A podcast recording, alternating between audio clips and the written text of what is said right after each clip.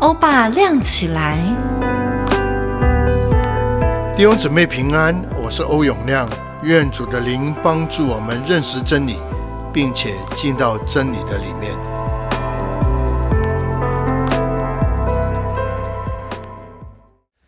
啊、呃，这几个礼拜，特我们在用雅各书的第二章一到十三节，给一个题目，就是你是主耶稣在这样的见证人。从第一节到第四节，我们特别谈到，我们之所以成为主的见证，因为我们有神的生命在里面。啊，这是一个最基本的一个观念，因为有神的生命在里面，有神的荣耀在我们的里面，所以我们才能够成为主的见证人。啊，我常常讲说，从保罗的罗马书那边所说，当保罗说讲到福音的时候，说论到福音，讲到福音的时候。他马上说：“论到神的儿子，所以呢，我特别在读罗马书，那是好多年前，这给我一个很清楚的一个诗，一个一个所谓的提醒。我们传福音不是传一个道理，一个 what，我们传福音是要传那位 who，他是谁？今天我们常常不知不觉的时候，我们讲很多的道理，让人去了解，甚至被我们说服，耶稣是神，这很重要，不要传错了。”不倒怪，我相信，当一个人，除非他借着我们所分享的、所传讲的，然后到个程度，他说好，这样我要来领受，我要来试看看，我要来接受，直到这个人遇见了主。起码初代的教会，起码使徒行传告诉我们这样，起码在复兴当中，这些人之所有的信心能够所谓被眺望，甚至得以成全，是因为不只是一个思想。那当时这两千年来，从神学角度来讲，已经很多人在讨论、分析，甚至有很多不同的所谓的 theory 或者 theology。不过我相信，当一个人让他遇见主的时候，那这就很重要了。所以你我作见有没有遇见过主？甚至讲得更白一点，你我有没有领受了主给我们的生命？神给我们的生命？我相信你绝对同意说，如果你是做老板。你的底下一个很重要的员工说你这个人是怎么一个人，这是一件事情；但是你的孩子说我爸爸是怎么一个人，我相信会有很大的不同。因为你的孩子跟你有血缘的关系，因为你的孩子对你来讲，不仅在工作上啊，生活里面看到你各样的层次。所以当主耶稣说你们要等等到圣灵降临在身上，就得着能力，为主做见证。得着人，你可以说得着能力，可以讲道，可以为人家祷告。但是我觉得在翻译里另外一个解经，这个用的反而不不太多。当你有能力，说是圣灵帮助你认识这位坐在父神右边的三位一体的第第二位的时候，我相信你的见证不再是一个因为谁谁跟你说耶稣是神，是因为你亲眼看见、亲眼经历。所以说，耶稣是神。论到主耶稣，按照肉身说他是大卫的子孙；按照圣善的灵说，因为他从死里复活，证明他是神的儿子。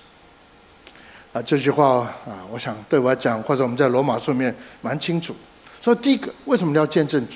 第二个是你的责任。所以从第五节一直到第八节、第七节，对不起，第七节是你的责任。因为当你信了耶稣以后，当我信耶稣以后，我们就进到神的国度，不仅出黑暗的国，要进到光明的国度，甚至进到国度。什么意思？我们有了神给我们的权柄跟能力，但是更要紧的，我们是要把神给我们的权柄能力用出来，好叫好叫神的旨意能够从我们的生活不同的层次里面、不同的领域里面能够彰显出来。所以建立一个神的国度在地上，这是。是许翰说的：“天国近了，你们要悔改。”坦白说，这是主耶稣一生所做的，就是在地在地上说：“神的国已经近了，我们要悔改。”甚至讲到到个神，神的国已经在你们当中，因为我在我疫病赶鬼的时候，你们就看见神的国已经降临在我们身上，在我们的当中。借着神给我们的权柄能力，能够把神的旨意带下，这叫神国的彰显。所以两件事情，一个就神的旨意。那神的旨意或者神的国，神的旨意一个共同的一个主要的重点，就神的公义要显明出来。所以先求他的国和大义，这一切给你。或许你这样翻译：先求他公义的国，这一切神都会为你预备。所以你会发现另外一件事情：今天神把你我放在职场上，或在不同的岗位上，神把这么多的机会给我们，资源给我们。甚至加上，如果你明白什么叫做神给你的恩赐，这个一个属天的、属超自然的一个能力在你的身上，你不觉得这是神？如果你要问一问神，为什么你给我这些东西？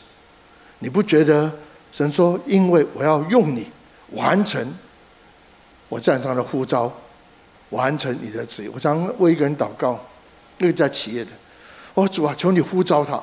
基本上是呼召他，好叫他在他的命定里面能够完成你的旨意。我已经说了好多次，命定、呼召、旨意这三样事情在你我身上一定是要弄清楚，而且不能够分开。神把我们放在不同的岗位上，那叫呼召。我们的命定就是活出主耶稣基督来，然后在那个岗位上做什么，每天的做什么，这些年间要做什么。按照神的旨意，结果是要把神的公义在那岗位上，在那工作环境能够彰显出来。那今天我想要用第八节一直到第十三节做这个题目的一个总结。当你读这经文的时候，你会觉得好像跟刚刚前面两次讲有这么多直接的关系吗？甚至有的话，会不会是第三点？我认为这是不只是第三点，这是一个总结。这边说到经上记着说要爱人如己，我们若能够守这至尊的律法才是好。但你们若按外貌待人，便是犯罪。这是前面已经第一节那边所说，被律法定为是犯法的。因为凡遵守律法的，只有在一件事情上跌倒，就是犯了这个重重条。原来那是不可奸淫的，他说不可杀人，你就是不奸淫却杀人，乃是犯了这个律法的。第十二节、十三节，你们既然接受了使人自由的律法，受审判，就该照这律法说话行事，因为那不怜悯人的，也要受无怜悯的审判。怜悯也是向审判夸胜。可能从语文角度来讲，啊，有点点不太容易去完全的了解，所以我们用点时间来思想一下。请大家留意十二节说：你们既然要按使人自由的律法受审判，就该照这律法说话而行。这回到第八节，经上记着说，换句话说，要爱人如己。我们若全守这至尊的律法。才是好。第一个我要 make 的 point 是在这里，做一个基督徒很重要的，不是因为你也参加一些宗教的活动、一些宗教形式。有时候我在思想，当我做个牧者，我要鼓励弟兄姊妹每年读经一遍，对不对？我想应该对。但是如果读完一遍以后，你生命没有改变，我生命不改，甚至说牧师啊，我已经不仅读一遍，我已经读了三遍。那底下我就想说。那读经对他有用用处吗？有益处吗？我没有绝对的答案。可能这个事情的发生对某些人很有帮助，可能对某些人已经进到一个所谓的行为，进到一个律法里面。当我听到有位传道人这样在讲的时候，我听过他讲，不过我没有什么吭气。不过有另外一个一个年长的姊妹跟我说：“牧师为什么那个传道这么骄傲？”因为那个传道说，神的事情、神的圣经都在我脑子里面，我知道一清二楚。我感谢主，这个传道能够有这个把握，说神的话在他里面，他一清二楚，这是没有错。但是这样的一个的所谓的态度，甚至这样的一个动机，他认为他比别人强，因为他知道比较多，这是对吗？所以圣经一直在讲，从旧约到新约。知道神的律法是很重要，但是只有一个事情才能够证明你我是否我们所做的是讨神喜悦，就是我们有没有活出律法来。所以当你读罗马书的时候，不要千万要因信称义，神看重的只是我们的信心，没有看重我们的行为。当然看重我们的行为，这就是整个雅歌书谈的。如果没有信心，如果有信心但没有行为，这个信心是死。换句话说，你知道是一件事情绝对重要，但是你有没有活出来，那是另外一件事情。那当你说要活出来的时候，马上就碰到一个困难，我做不来。所以呢，就带出第三个问题来：做不来，神让你做的，why？因为你重生得救，因为神应许，当你信主悔改的时候，圣灵给你一个新的生命。又用应验旧约的话，如到那一天圣灵来的时候。律法不再刻在我们的石板上，而是刻在我们的心板。神给给我们一个心，用大卫的话，神呢就在我们制造一个所谓新的心。换句话说，如果我们生命改变，是因为神在我们里面做一个创新的工作，这叫重生。不仅是生一遍，是从天上来生；不仅是 born again，而是 born above。你需要一个重生的生命。所以我要说是在这里，这是今天我要提的。我因为最近呢，我有个跟也是一个企业在谈的时候，大家都觉得，大家觉得啊，这个他他应该没有做几样事情，所以他还不是一个基督徒。不过我常喜欢称呼他弟兄弟兄，可能有人就说他没有受洗，还没有做这个，还没有做，怎么叫弟兄？我就举一个，但是我觉得他不仅知道神的话，他用神的话，他继续用神的话。在他的整个的企业的里面，他做用神的话去帮助别人，去甚至用这话做一个这个这个这个老板，他用这个话去教导别人。我最近我听到有人告诉我，啊，跟他比较熟，他牧师你要知道，有一天他对着他的这个主管在讲话，他讲十字架。我不晓得各位，起码。在我自己的经验里面，当我对我的所谓的同仁或是我的员工在讲时候，我会讲十字架吗？这讲真的，我们说十字架是我们整个信仰的中心，十字架，十字架是我的荣耀。OK，可能有人要听，可能听了又笑笑，可能不接受，但是我要说的。他能够讲这话，十字架，当时他要解释一下十字架的从信仰的角度是什么意义。我再说，我们的见证是要活出神的话语来，意思是是说，第一个，这是你的信仰，这是你的生命摆上去的信仰。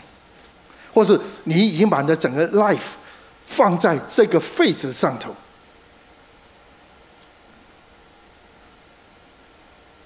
所以有一次啊，这是一个当时这个故事，呃，是事实。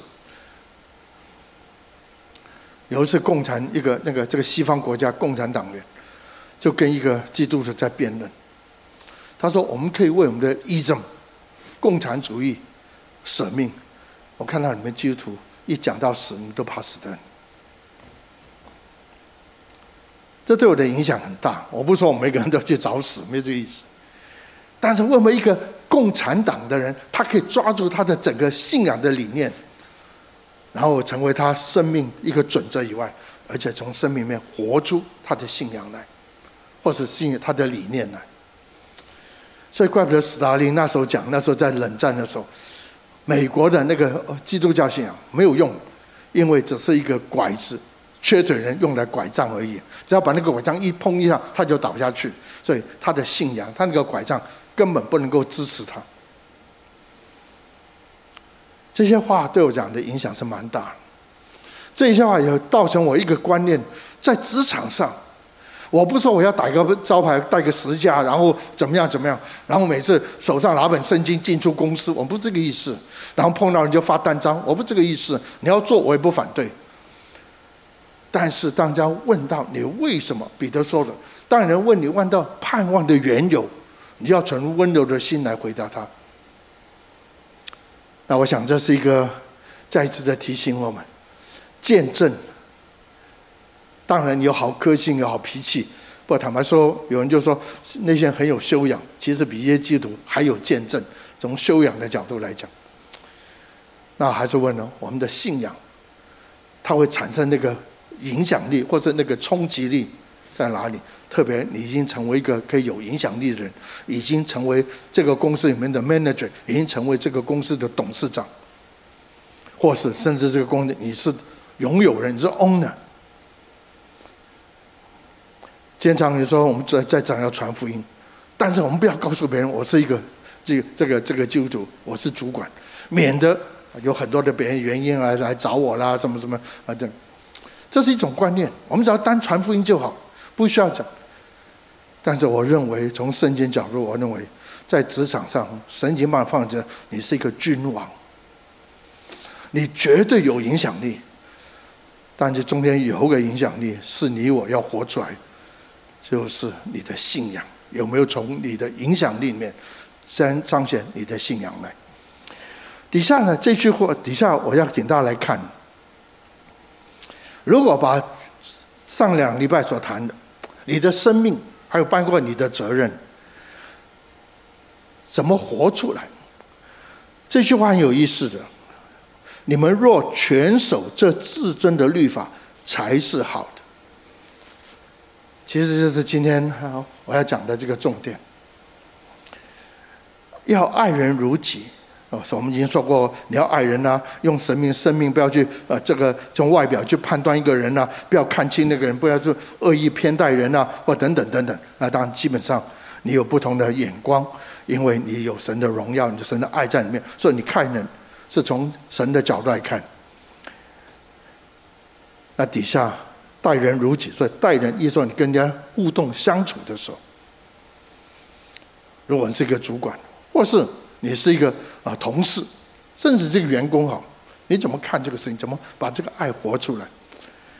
请大家留意这句话，这才是好的，不仅是好，这才是对的。这个字翻译比较准确一点，这才是对的。怎么去？什么叫对？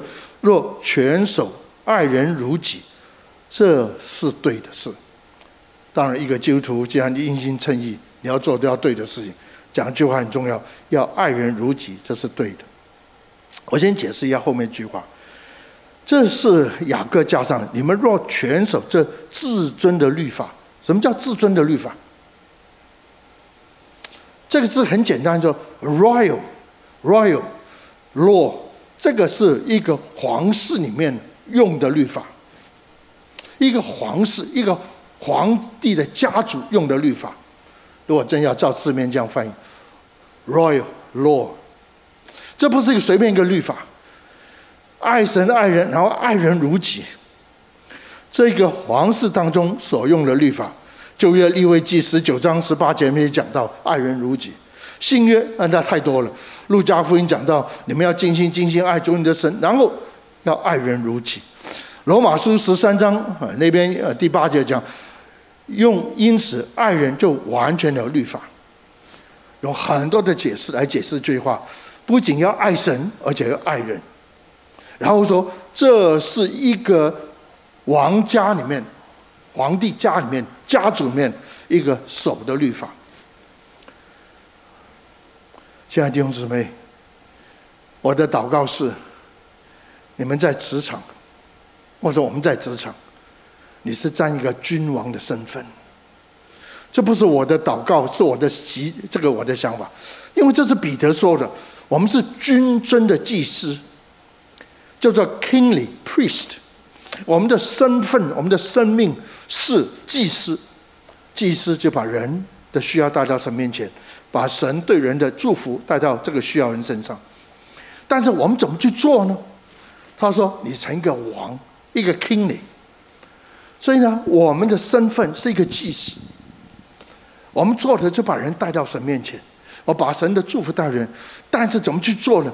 透过你是一个王的身份，你有权柄、有能力，在这个公司底下，你可以掌管、安排整个的制度，你可以安排整个的处理性的原则，然后在你的权柄能力底下带出一个结果。爱神爱人，彼此相爱，然后带这个结果，神的公义能够显明出来。用这句话，爱的总纲啊，这边不这样说吗？就是爱，律法的总纲就是爱。所以解释了半天，你可以守很多条，守这条但忘记那条，忘记那条忘忘记那条，或者守这又忘记另外一条。但是有一条有一条啊，你做了以后，基本上其他的你做了不是可以，也不是故意疏忽了，或是没有做得周到了。但这个的成为你整个与人相处的原则，爱神，你一定要爱人如己。这是神给你的身份，解释神给你在这个身份当中，在你的同事当中，在你的这个公司里面。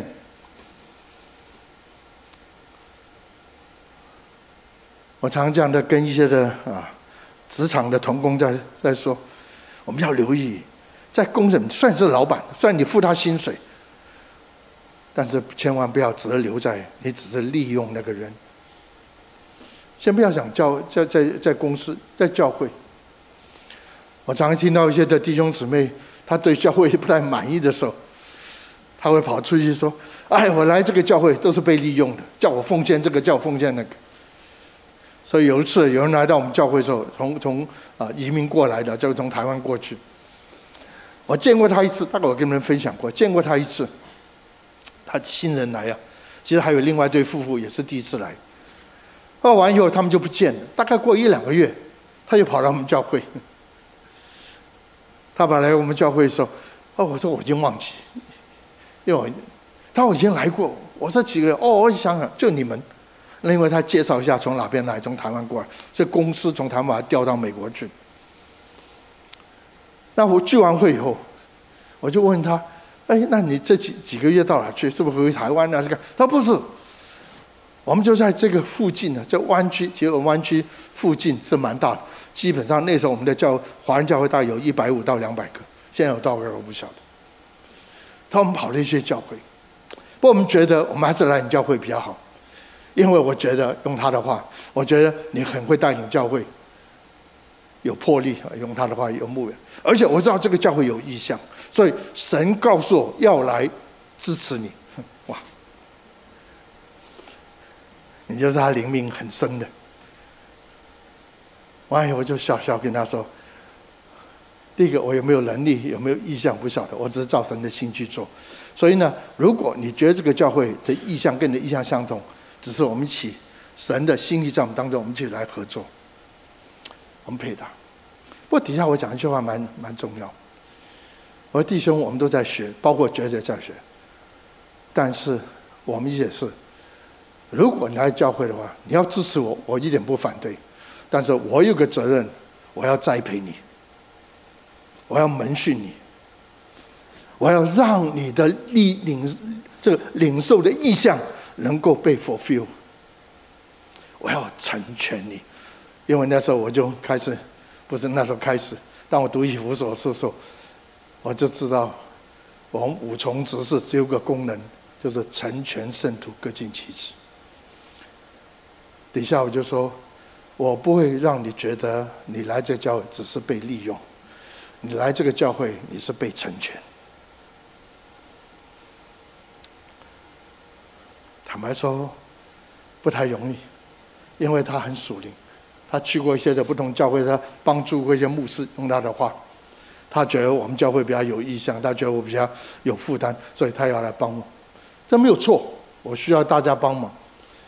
但是在我的身上有个很轻的责任，我是一个负责教会，就像我在公司如果做一个主管，我有责任叫做成全。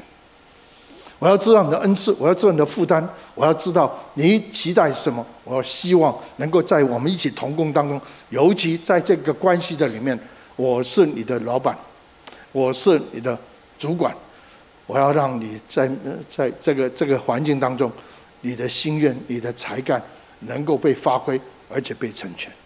这大概是以前我在职场，一直到我在教会服侍，我一个观念。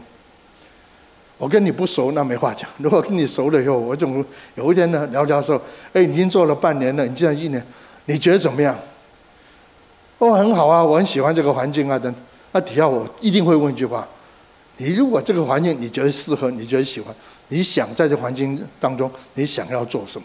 虽然你进来我是安排一个工作给你，或者有这个需要，但是如果在这个环境当中你想要做，你想要做什么？十个人来找我，大概迟早都要碰到我问这个问题：你想要在这个环境当中想要做什么？这是一个很重要的观念呐。因为这是一个做王应该有的态度，要爱人如己。难道你在职场里面，你不希望有个更好的发展机会吗？你不希望在这个环境有个更大的可以被神来用来影响这个环境的机会吗？如果你想这样，为什么你不想到你底下的员工，他们有这个想法？他们有这个意愿，所以这边很重要，讲一个律法的总纲就是爱，没有错。但是，如果我们前面没有那个生命的改变，我们想来想去，这个人没有用，这个摆在这边是多余的。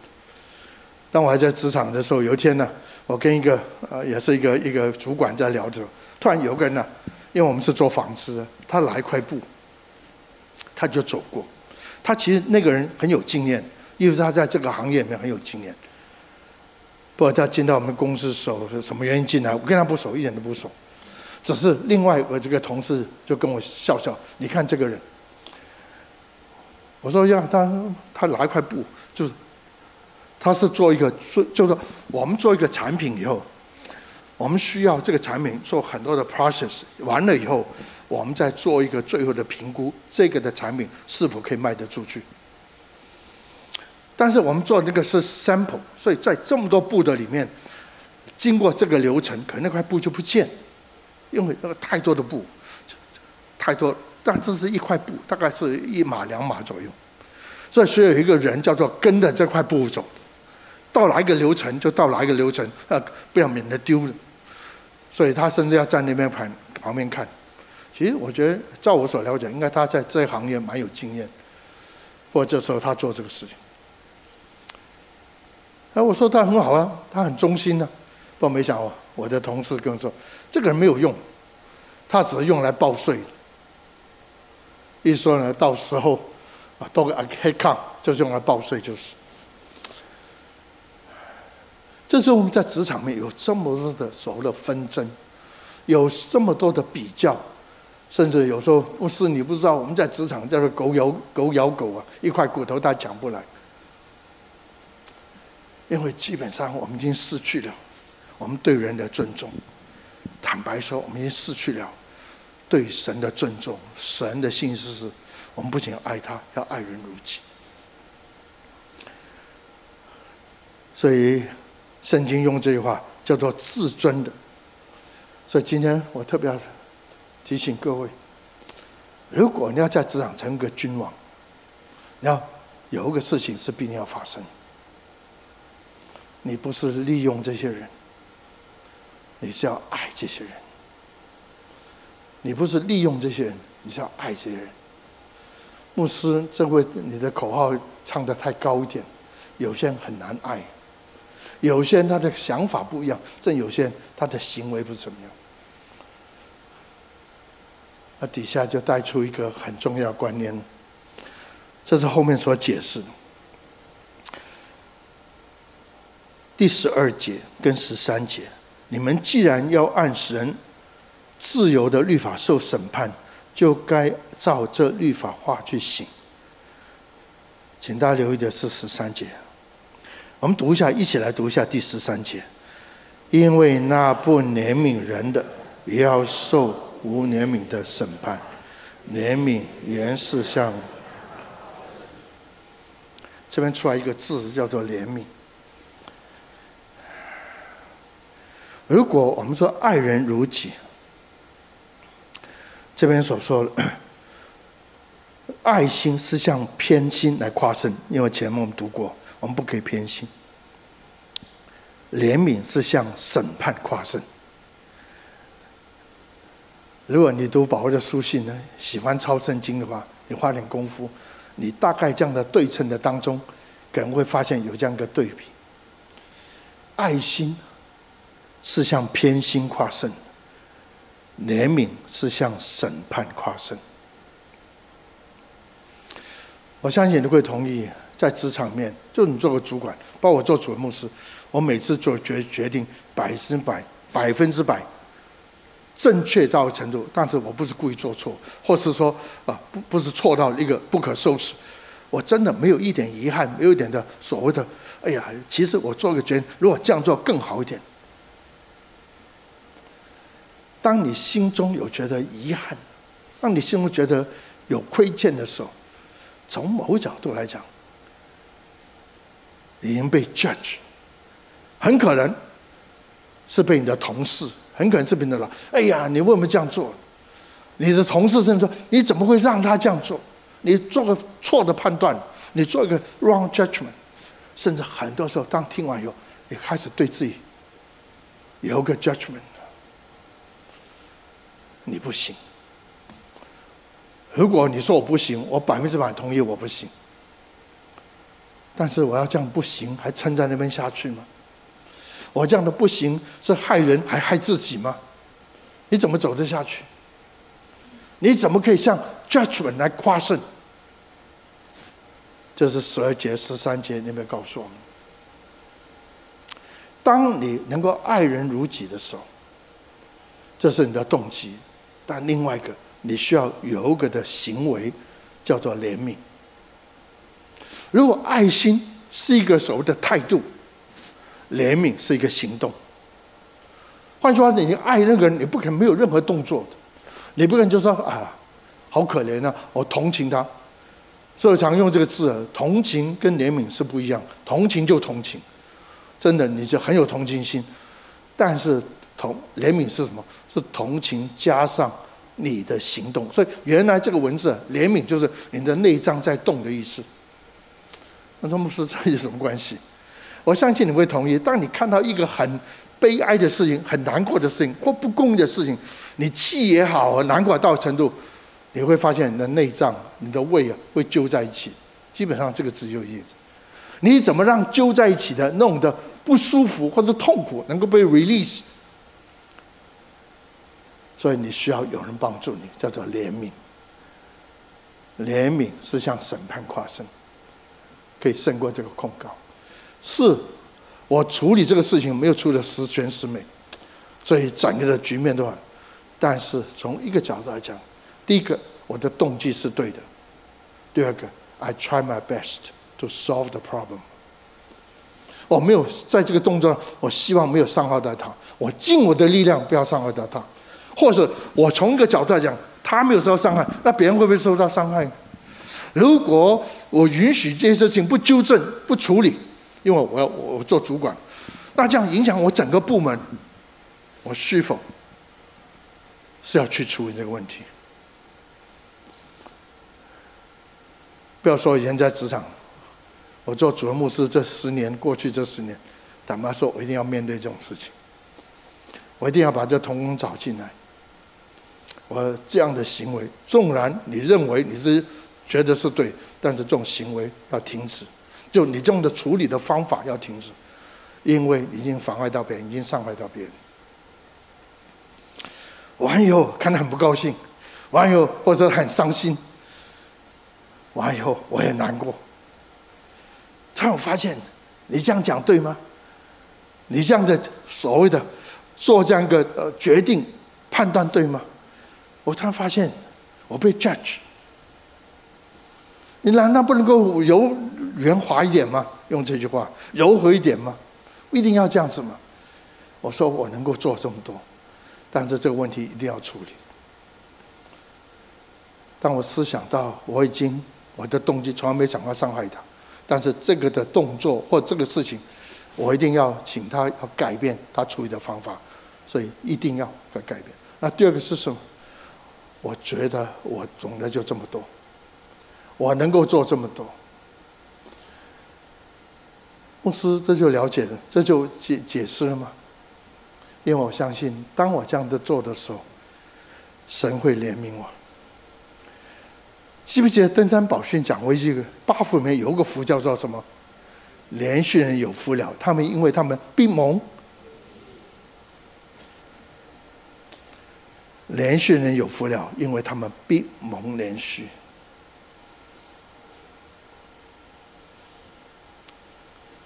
当我这软弱，当我这样的好像，好像这个你说压力也好，说是这个啊遗憾也好，亏欠也好，说来到主面前，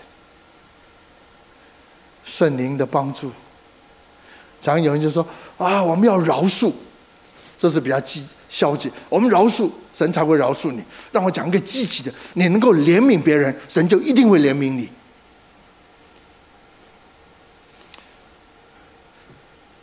消极说：“你要饶恕人呢、神才会饶恕。不然的话，神给你那个账，那是消极。让我讲积极的，你怜悯别人，意思说你的动机，而且 try your best，去帮助那个人，成全那个人，让他避免他的错。虽然他当时不见得明白，让他不见得能够接受。所以有人说要讨厌我，不好感谢主。有一天，可能有这么一天。”神光照他，或是神觉得，哎，其实这个欧永亮，这个欧牧师，他这样昨天也没有不好的，也没有故意说要伤害你，他反而觉得我很为难，他觉得我很不容易，啊，神有跑过来说，牧师，其实你做那个决定很不容易，这是我们在职场要碰到的，其实不仅在职场，在家里面也要碰到，在教会也要碰到。到时候你真的，你做个小组长好，你觉得你做一个事情决定，每个的小组员每个都觉得是你做的完美吗？有些觉得你做好，绝对有人说你做的不好。所以你一天要在这种的被人家讲来讲去这里面嘛，你怎么能够得到所谓的平安在你的心中？所以用这句话，原是夸胜与夸胜。我常这样的说，真的，我不太在乎别人跟我讲，这不是讲话，不是讲，呃，我才不在乎这样。其实你气得快冒烟。你说我不在乎他们，你心中还气？不，你听完下一句话，知道他气得不得了。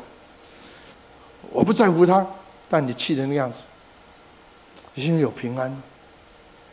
什么叫夸胜？原来你不在别人的控告里面，你也不在自己对自己的控告里面。原因是因为不是你比别人强，起码我不认为比别人强。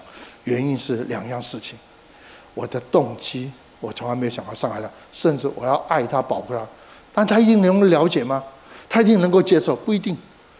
那网友就尽量做该做的事情。可能我作为某些事情帮助他，可能我甚至帮助他换一个环境，他可以接受，可能不见得接受。当我在思想这段经文的时候，因为因为讲着你们既然接受死人自由的律法，律法从来不会有自由，对吧？你想要开车开得快，然后法律跟你说，律法跟你说不可能超过六十，你一超过，哎，可可能就被抓，所以律法永远不会自由。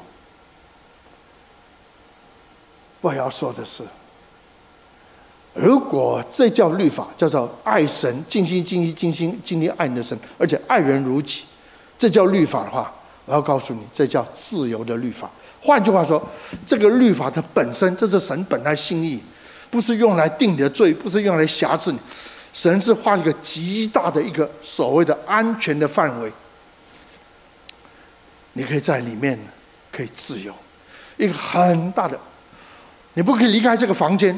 这是一种的，因为你的空间就这么小，你不能够离开这个的所谓的场地，那这个空间交谈，你不能够离开这个社区，不能够离开。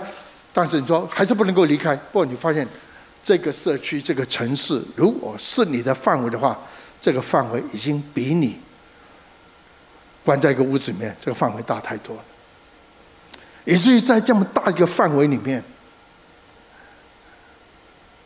爱的范围，爱的律法，在这律法当中，你用的是所谓的爱做你的动机，用怜悯作为你处理事情的方法。我相信这是一个很大的自由的空间。怜悯原是向审判夸胜，可能这是我们在处理事情上，呃，一个呃领域，我们常觉得别人对我们的看法，啊，有时候我们甚至都认为，哎呀，我们处理的不够完全的周到。有时候完以后，你会觉得，好像这我这人这么差劲。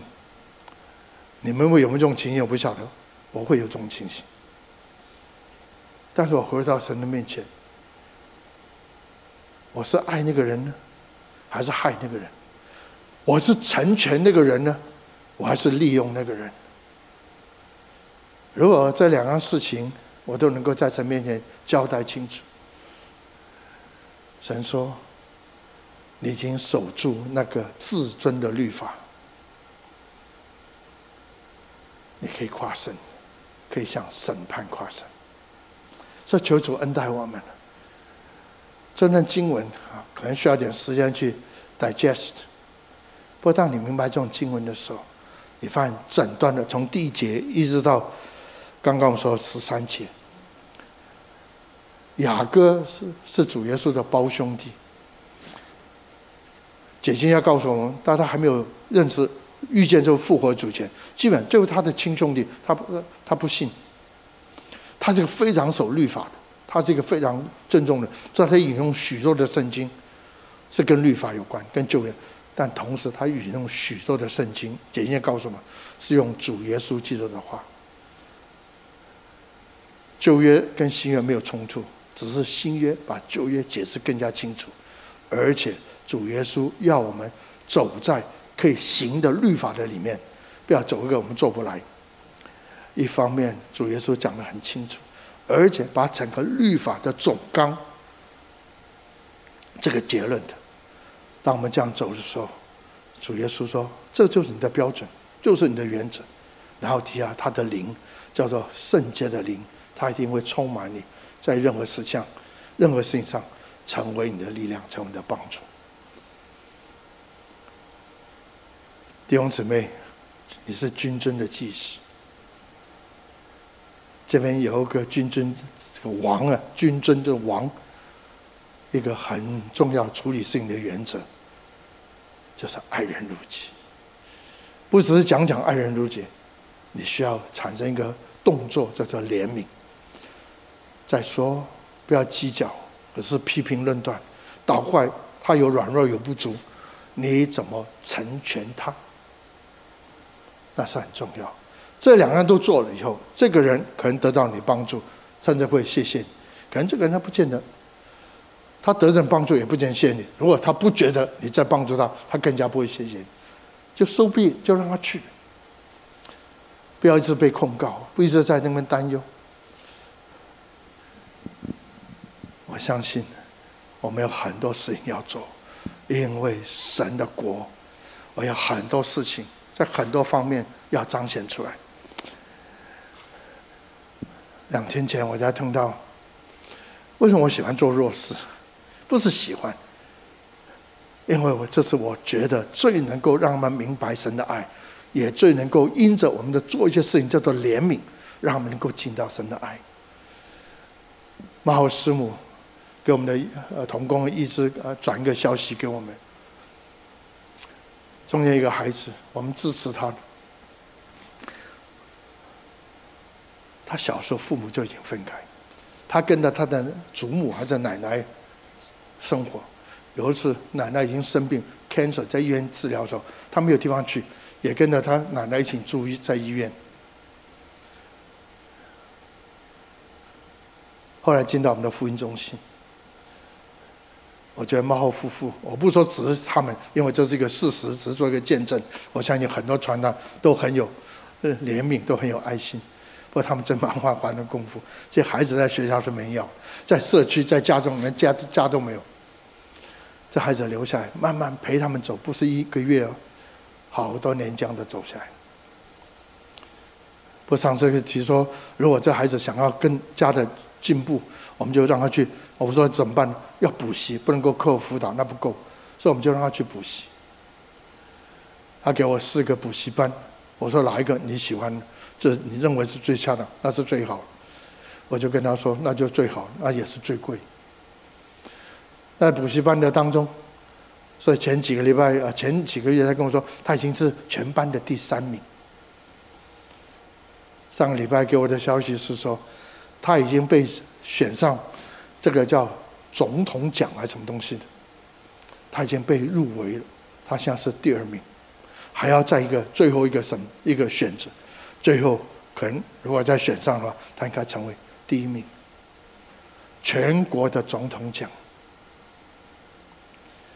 我看了以后，我说主啊，谢谢你，让我们教会能够爱，能够怜悯。我也听到那个职场有人告诉我说，他也后来他将认识神的时候，他开始，他可以跟他的底下的员工私下。我相信我们在职场、在社区所发挥的能力。影响力不应该做能力影响力。我相信这边所说的，我们可以向黑暗的诠释，因为第地上都你批评来，我批评去，指责来指责去，我们可以向这些的黑暗权势来夸胜。再说，饶恕绝对重要。如果是有点消极的话，怜悯更重要，是因为它是积极的。爱人如己是更重要，比所有的律法重要，因为它是律法的总纲。爱神跟爱人是完全分不开的。我们一起祷告。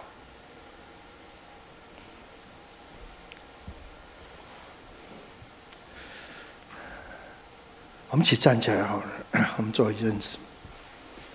我们有点点的回应啊。今天你在职场，在身上工作岗位上。可能你受了很多不满意，中间有委屈了。不过问题是你有没有别人从身上感觉他也被委屈？你说我要传福音，但我告诉你，神把你放那个岗位，不仅是传福音，神要告诉你，你在那个岗，神把权柄、能力、机会给你，是要你做君王。整个的环境有没有改变是 up to you。这人有没有得着怜悯，是 up to you。我常说，如果在公司我是他的老板，如果不给他一个机会 promote 的话，他永远没有机会啊。是因为我能够更加的发挥，你有没有成全？从这个角度，你可以看很多的缺点，但我常常问的，如果这个人在我底下三年五年，如果这些缺点我不能够说全部改变。他有改变吗？或倒过来，他真正找到找到他的人生目标方向吗？如果在教会里面，这个传道同工，这个基督徒找到神对他的呼召吗？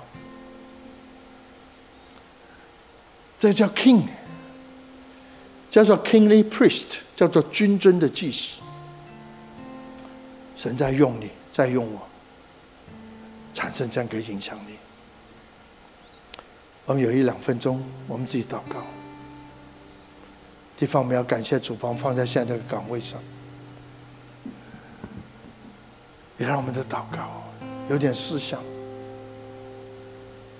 在这环境当中，我们能够活出见证，不是业绩好而已啊，不是做事顺利好，你活出那个爱的见证，还是还是跟人家所谓在争吵的里面，或是倒过来。你真的直接的，我直接的，能够做一些事情在其他人身上，是对他有帮助的吗？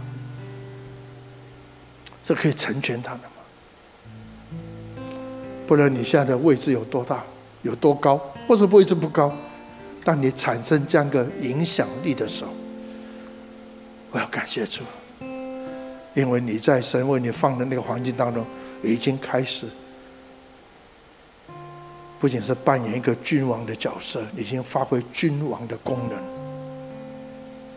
因为爱的缘故，用你的权柄跟能力，成为这个环境的祝福。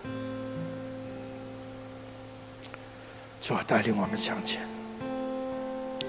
带领你的教会，带领的百姓向前。而等一下聚完会后，你觉得在这需要一个更新，或是一个的思想里面，一个的观念里面一个转变，或是突破，